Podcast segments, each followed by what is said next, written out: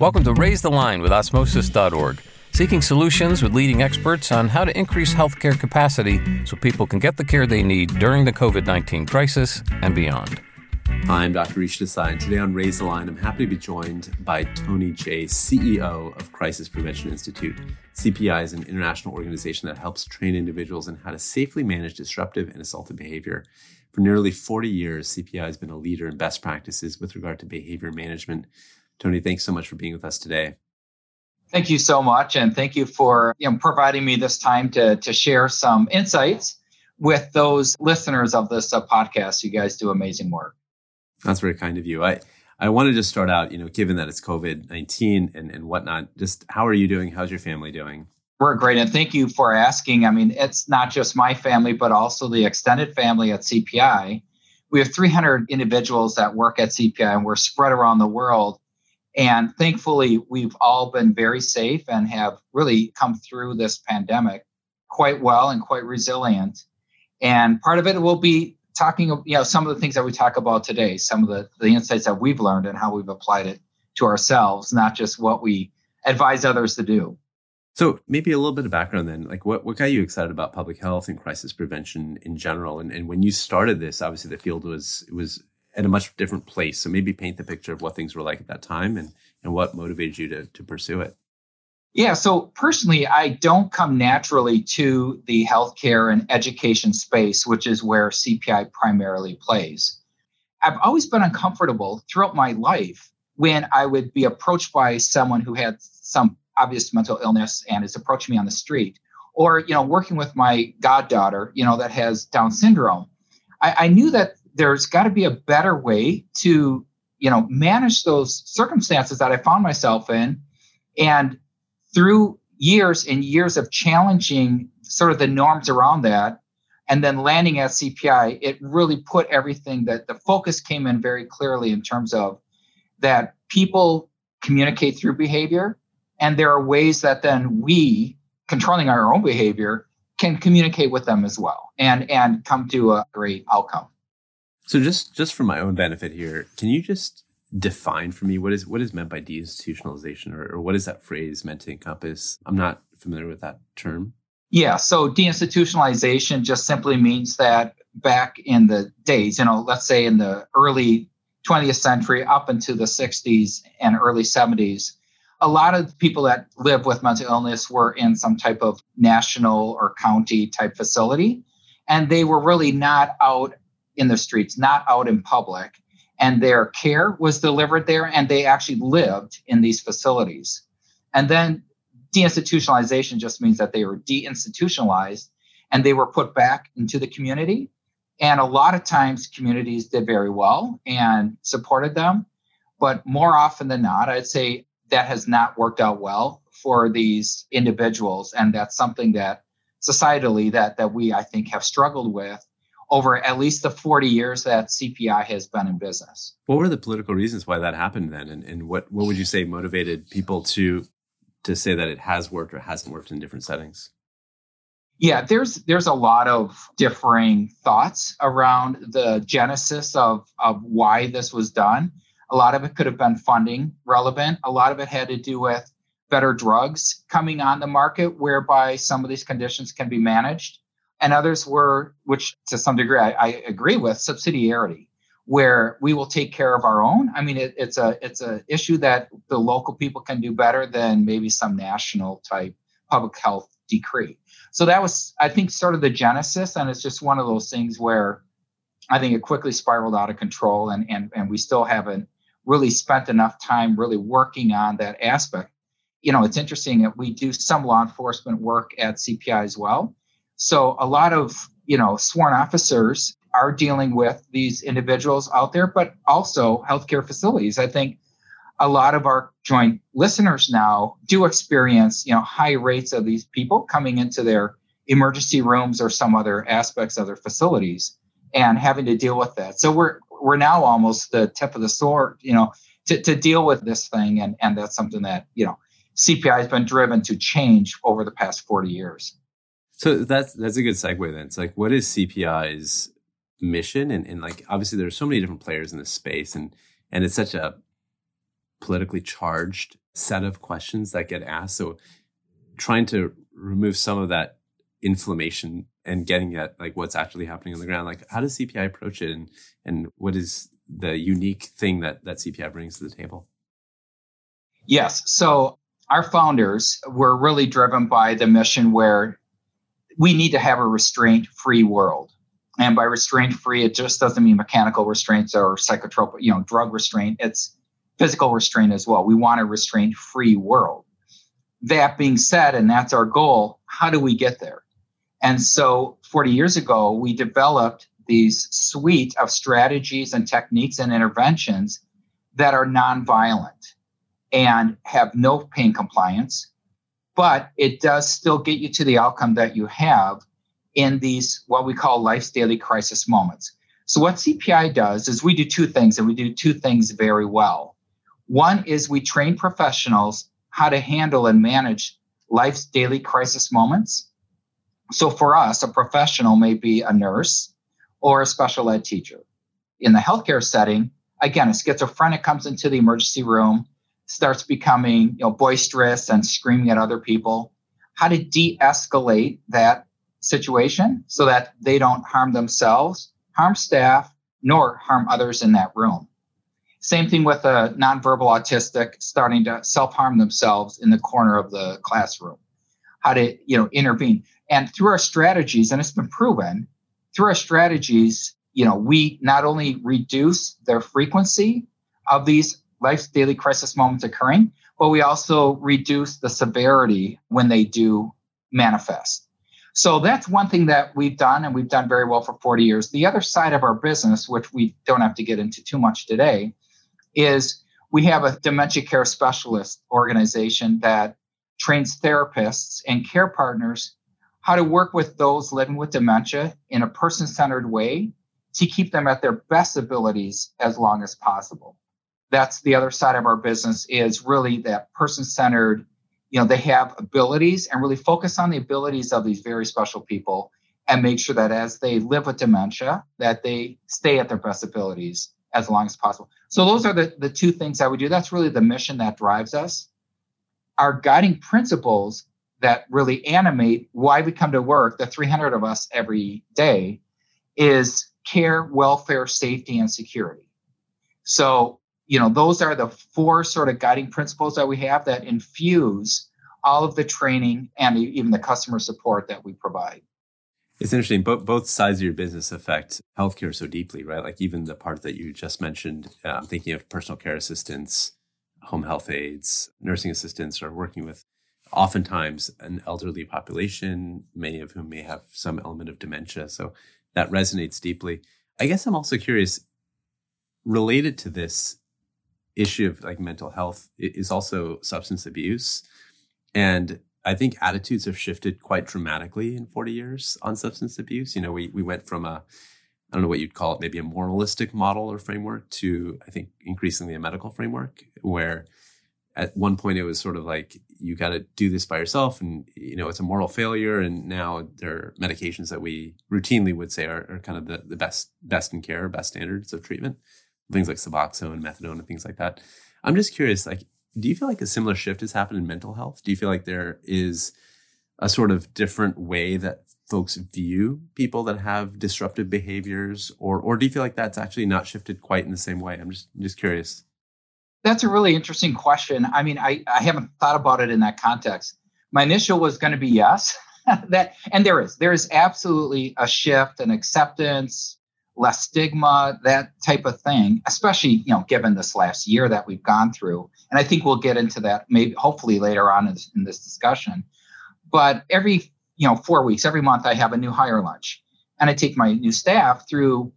There's still a lot of ignorance in this world, and that's really what we're fighting. And I don't mean ignorance from a moral failing standpoint or anything like that. It's just lack of knowledge around the precipitating factors that people bring at any given time, and even the level. At the end of the day, we all have our backpacks that we carry, and one of our core values at CPI is really around intrinsic dignity. That every human has intrinsic dignity and deserves the best care possible. That's really one of our core values. And when you really take that on and view people through that lens, that changes, because how you respond really impacts truly materially what's going to happen next. And so when you have sort of that empathic sort of way of looking at these interactions, things do change. And so that's what we're trying to illuminate for people worldwide. And I mean, we have been doubling every 5 years. So, and our other responsible, competitors have as well. But there is still so much work to be done. And as a global organization, we see it not just here in the US or Canada, but around the world where we're deploying our training. So that's a good segue. So I guess in the last 12 months, and I was asking about the 4-decade kind of shift.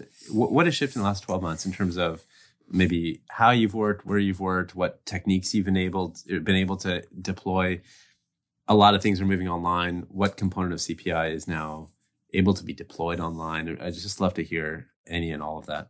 Yeah. So specific to healthcare, we are not seen as the most technologically capable group of people ever, right? The fact that we have electronic records and things like that. At the end of the day, our business, the healthcare industry is really about personal interactions, people interacting with people and delivering care.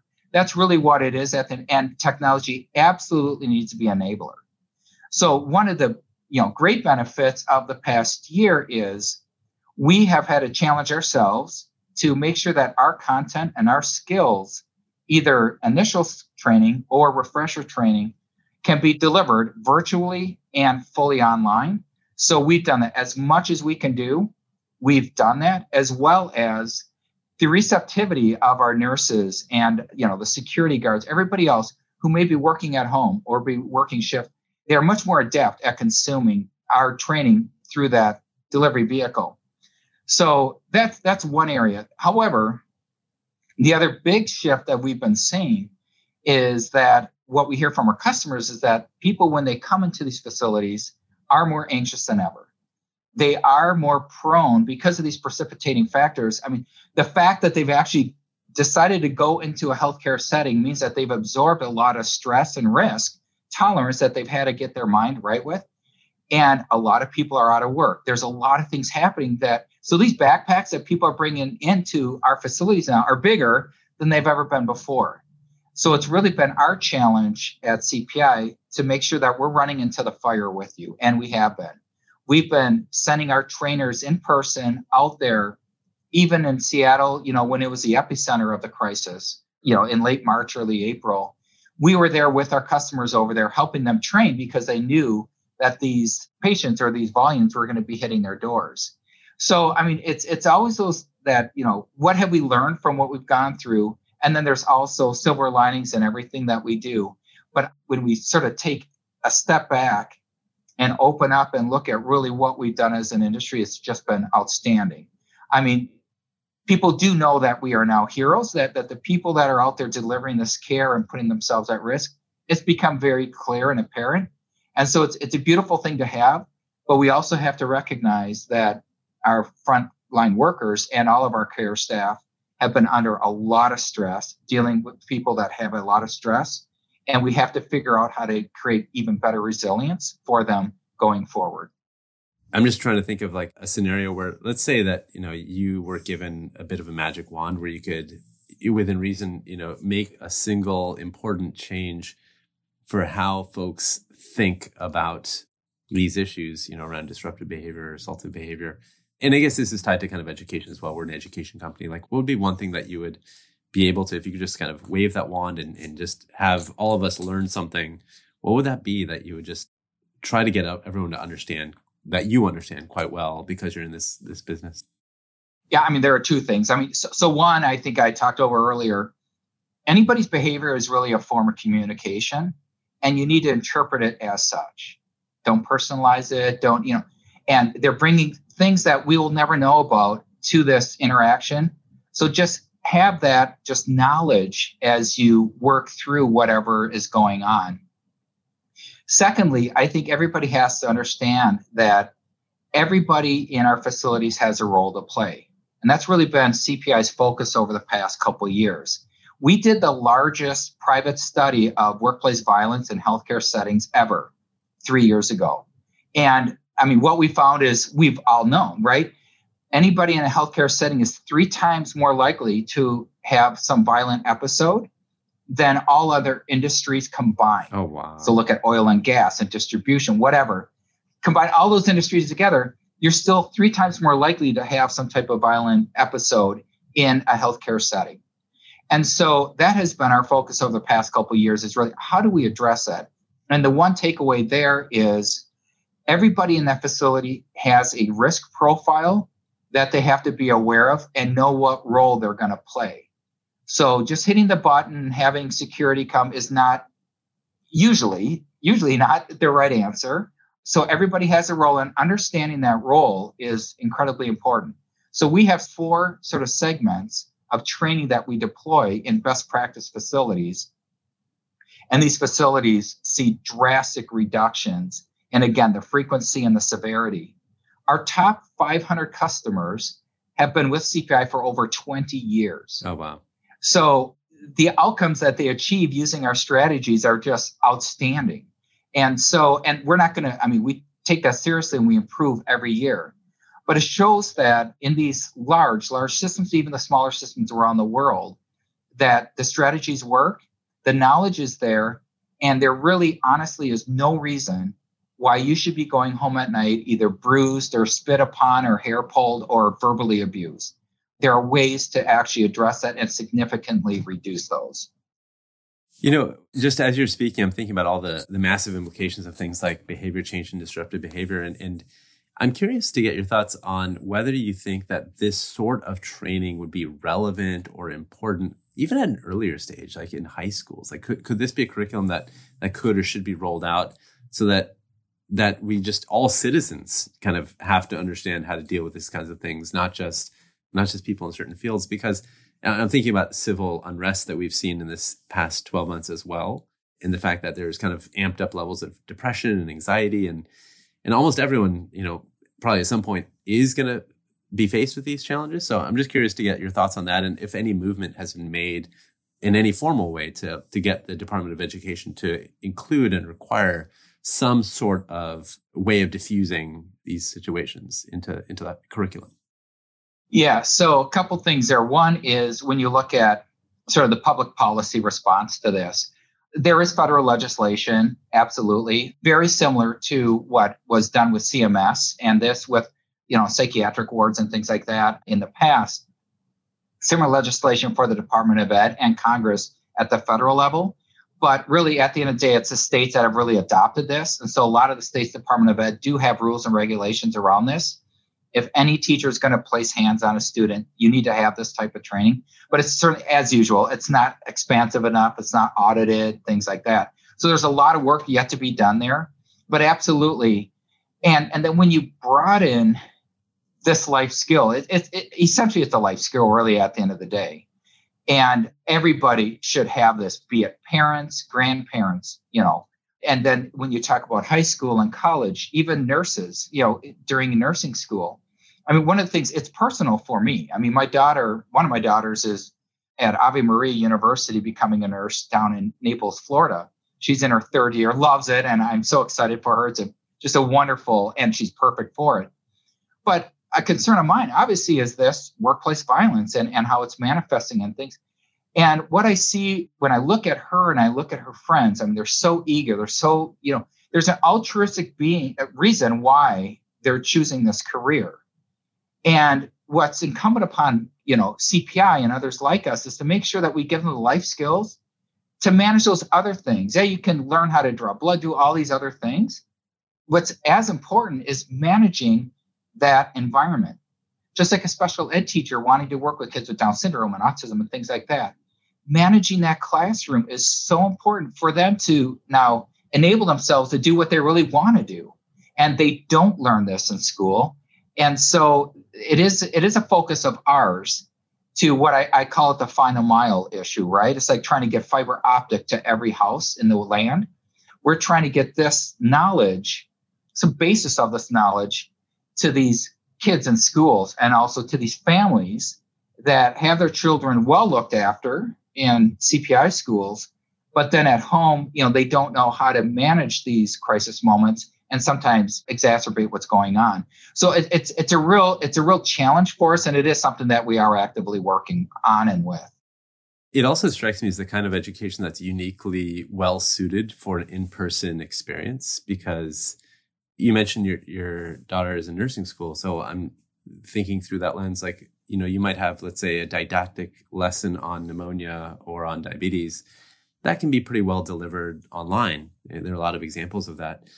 But what you're describing is so rich with interpersonal communication and nonverbal communication, like behavior, noticing changes, noticing kind of facial expressions and using your body and what message you conveying, and, you know, de-escalation. All that stuff is so well suited for the classroom. I'm just curious, and I guess maybe this is preaching to the choir a little bit, but like, if you've seen any examples where schools are using class time to focus more on things like this, and then actually then pushing out kind of more didactic bits online where it can be done pretty easily instead. Yes, no, there's just a handful of schools that are doing that, and we do work with them. When you look at CPI, there's 320 of us worldwide, but we're a highly scaled business whereby we train trainers. So we'll train a nurse at a hospital, and then he or she will go back and train on average 40 of their coworkers. So those trainers, we call them certified instructors. They have to live up to our standards every year to stay active and do our training on behalf of us. There are 35,000 of those active certified instructors around the world, and they touch now 1.2 million professionals. So there's 1.2 million people absorbing our training every year, and there's these 35,000 active certified instructors. The community that we're able to build at CPI, and it's a worldwide community of practice that the certified instructors now behind our firewall can communicate with each other, is amazing, and it's huge. I mean, it's taking off. They're highly engaged. We've had this community going for 6 years now. And it's interesting in the sense that they can't necessarily go home at night and talk to their spouses about what went on or some of these things. But this community of practice, they do get together and they do share. And it's so fulfilling, whereby it is really an additive aspect of joining the CPI family and doing that. So these life skills and how they're using them does extend well beyond, you know, the facility walls. So that might be a good segue then for my final question, which is about advice. You know, if you're speaking now directly to a young trainee who's starting into the health profession, what can that person do to become more aware of how to utilize these skills themselves, like in their everyday practice? Let's say they're not part of a CPI program at the moment. What would you suggest or recommend to that person? I tell my new staff again every time they come in at our new hire lunch, it's important that you're a continuous learner or you have curiosity. Nothing is ever one and done, and you sort of have to challenge the norms. I've challenged these norms around, you know, disruptive behavior happening on, you know, sidewalks my entire life. And they have to bring the same mindset. We just don't have to accept the way things are right now, even with COVID or all this other stuff. When you recognize that, there's really three things. When you recognize that behavior is a form of communication, that every individual has its intrinsic dignity, that there's an integrated sort of response that you can take as a team in that facility, that's golden. That's like the perfect triangle. Because what that does then is that allows you now to fulfill your career desires of being this altruistic, giving back to the world, making an impact in society in the best way that you can. So just seek these opportunities outside of what you just may normally think you need to know.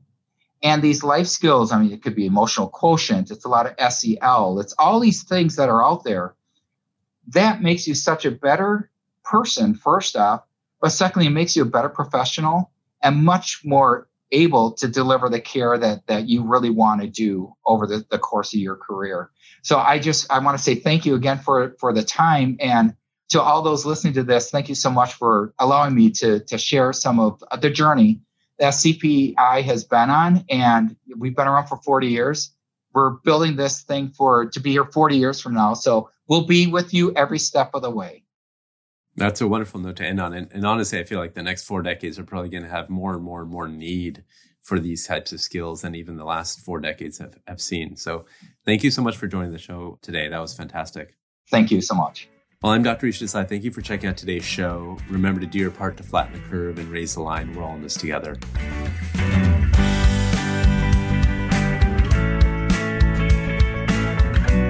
For more information on how you can help raise the line and flatten the curve, go to osmosis.org/COVID-19. If you like this podcast, please share it on your social channels. You can also subscribe to the series and check out all of our podcasts at osmosis.org/RaiseTheLine podcast.